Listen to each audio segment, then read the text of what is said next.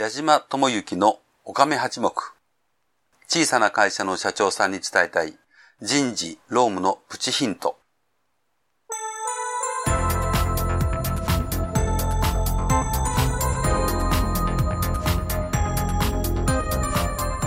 矢島智之のおかめ八目。小さな会社の社長さんに伝えたい人事労務のプチヒントは、中小企業の社長さんに会社を良くするヒントをお伝えしたいという思いでお届けする番組です。中小企業の社長さんにとって人事労務ほど難しい問題はありません。そんな難しい人事労務について、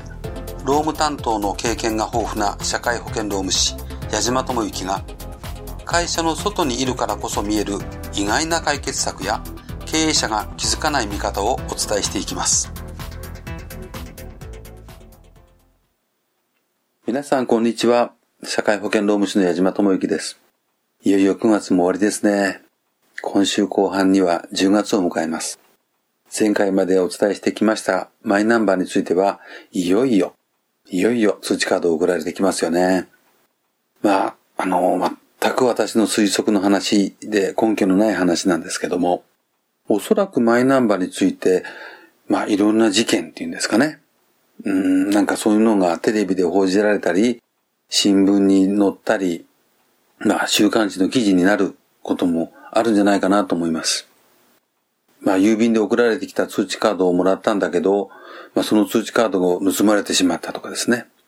えー、まあよくありそうだなと思うのはダイレクトメールと思って破って捨てちゃったとかですね。それから、例えば番号を盗み見されたんだけど、大丈夫かねとかです。そんなの話間違いなく出てくるでしょうね。まあそういう個人レベルの話っていうんですか？個人のレベルの話で住んでるうちはまだいいと思うんですけどね。まあ例えば、例えばですけどね、社員のマイナンバーを何かの形で集めましてね、それを集めたデータを USB に入れてたとかですね。そういうものをカバンに入れて持って歩いてる途中にどっか行っちゃったとかですね。電車の中に置き忘れたとか。まあそんなようなことになりますとね、おそらく会社の名前は出てくると思います。ああ総務担当者の不注意でとかなんとかって言ってですね。まあもちろん、その紛失したのは社員のデータですので、世間様にですね、謝罪会見というの形はまあ取らないでしょうけれどね。まあ社員の方々に謝らなきゃいけないですよね。企業としては大いにイメージダウンじゃないですかね。まあおそらく年内くらいはね、今年の年内くらいは世間がマイナンバーの様々な事件っていうのに関してですね、結構そう騒ぐっていうんですか、そういう時期じゃないでしょうかね。あの、私以前から申し上げておりますが、あの、マイナンバーを実際にその書類に書き込まなきゃならなくなってくるっていうのは、いくら早くても来年の1月1日からなんですよね。で、税金に関する申告書で言うならば、平成28年1月1日以降の申告書ということになっておりますので、えー、源泉徴収票は来年の年末に作成するものからなんですよね。まあ、早めにデータを集めておきたいというお気持ちもわからないでもないんですけど、じゃあ実際に使うのはいつなのかと言われると、平成28年の年末に作成する源泉徴収票から記載をしなければなりません。あの、無論、中途退職者が出てきましてね、その方が源泉徴収票をということでしたら、まあ、その人については、そのマイナンバーを取得して書かなければいけないですよね。でも、あの、全社員が退職する会社なんかないですよね。まあ、倒産しちゃいますけどね。社会保障の関係ですと、まあ、雇用保険がね、1月1日から対応しなければなれなくなります。で、これはあの、資格取得届と資格喪失届。えー、つまり、入社してくる人、それから会社を辞めていく人ですね、退職者。まあ、こういう方の書類に関してはマイナンバーを書き込まなければなりません。ただですね、こういう人もね、会社の全体から比べますとね、本来ほんの少しのはずですよね。会社の5割が辞めるとかですね、会社が、例えば新しく、100人の会社に新しく50人の新入社員が入ってきますなんてことは、ほとんどないわけでございまして、まあね、これもまあ、わずかだと思うんですよね。で、まあ前回までもお話しとりますように、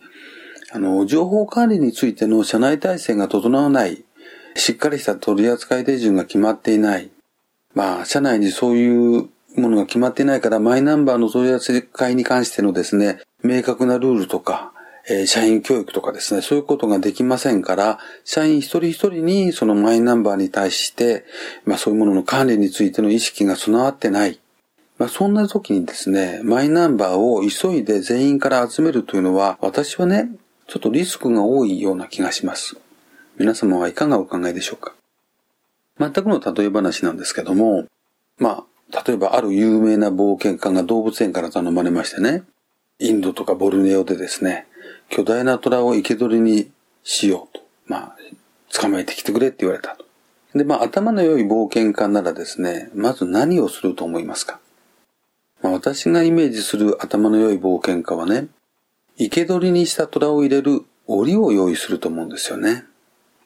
ついでに、まあ、手下に命じて、生け捕りにした虎を傷つけないように檻に入れる手順っていうんですか？どういう段取りで入れなさいよということまで考えると思いますね。で、まあ、どうでしょう。えー、リハーサルまでするかもしれませんよね。逆に、檻を用意しないで、虎だけ捕まえてですね。で、捕まえた虎をどのようにして檻に入れるか、まあ考えないままに虎を捕まえて。えー、捕まえてから檻はどこにあるんだって探したりですね。ないって言われて檻を作れなんて話ですとね。虎死んでしまうかもしれませんよね。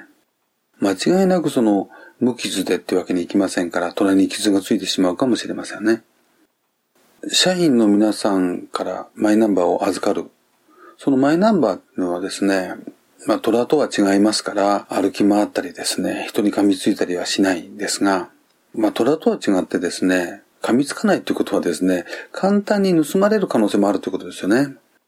それからあの、まあ例えば通知カードなど小さなものですから、まあ、どっかへ失うっていうこともあります。まあ、虎をね、どっかへ落としてしまうってことはないんですけどね。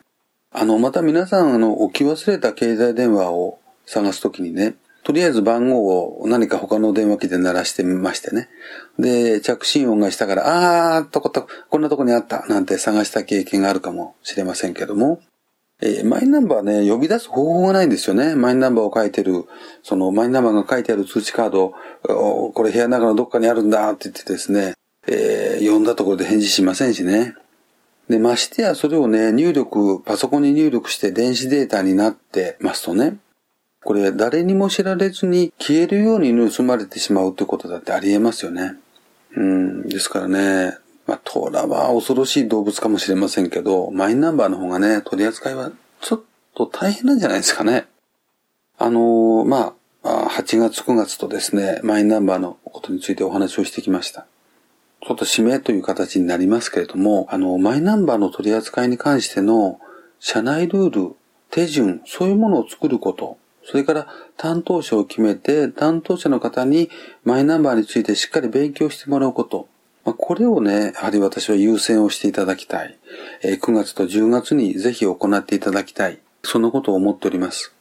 まあ、ちょっと今回長くなりましたが、ここまでとさせていただきます。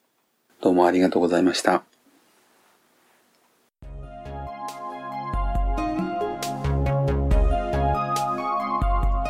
本日の内容はいかがだったでしょうか？よかったというお褒めの言葉は好きですが、ちょっと違うんじゃないの？というご意見も大歓迎。人事労務に100点の答えはありませんから。この番組では感想や質問などを受け付けています。また、矢島と番組をご一緒していただけるゲストも大募集しています。矢島社会保険労務士事務所のサイトにあります